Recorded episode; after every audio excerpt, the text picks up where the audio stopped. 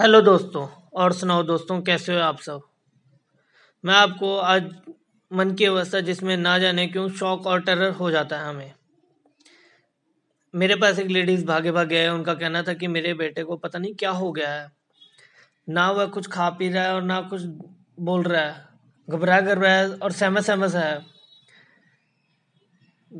गर्मी होने के बावजूद मैंने पंखा चलाने को कहा तो वह कांपने लग गया। मेरे को लगा कहीं उसे मिर्गी तो नहीं आ गई। तो मैं आपके पास चली आई।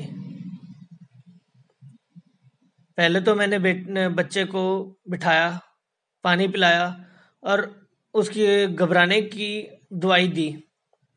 फिर वह कुछ नॉर्मल हुआ तो उसने बताया कि मैं जब आज बाथरूम में नहाने गया तो मुझे प्लग से करंट लग गया और उसी कारण मैं परेशान और डर में शौक में चला गया।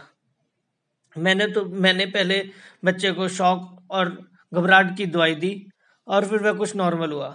ऐसे मौके पर हमें हर मरीज़ को बीमार समझने लगे हैं। हमें कारण जानने की ज़रूरत है। अगर आपके पास कोई ऐसा मरीज़ है तो मेरे पास लाएँ या मेरे से फ़ोन पर बात करें। धन्यवाद।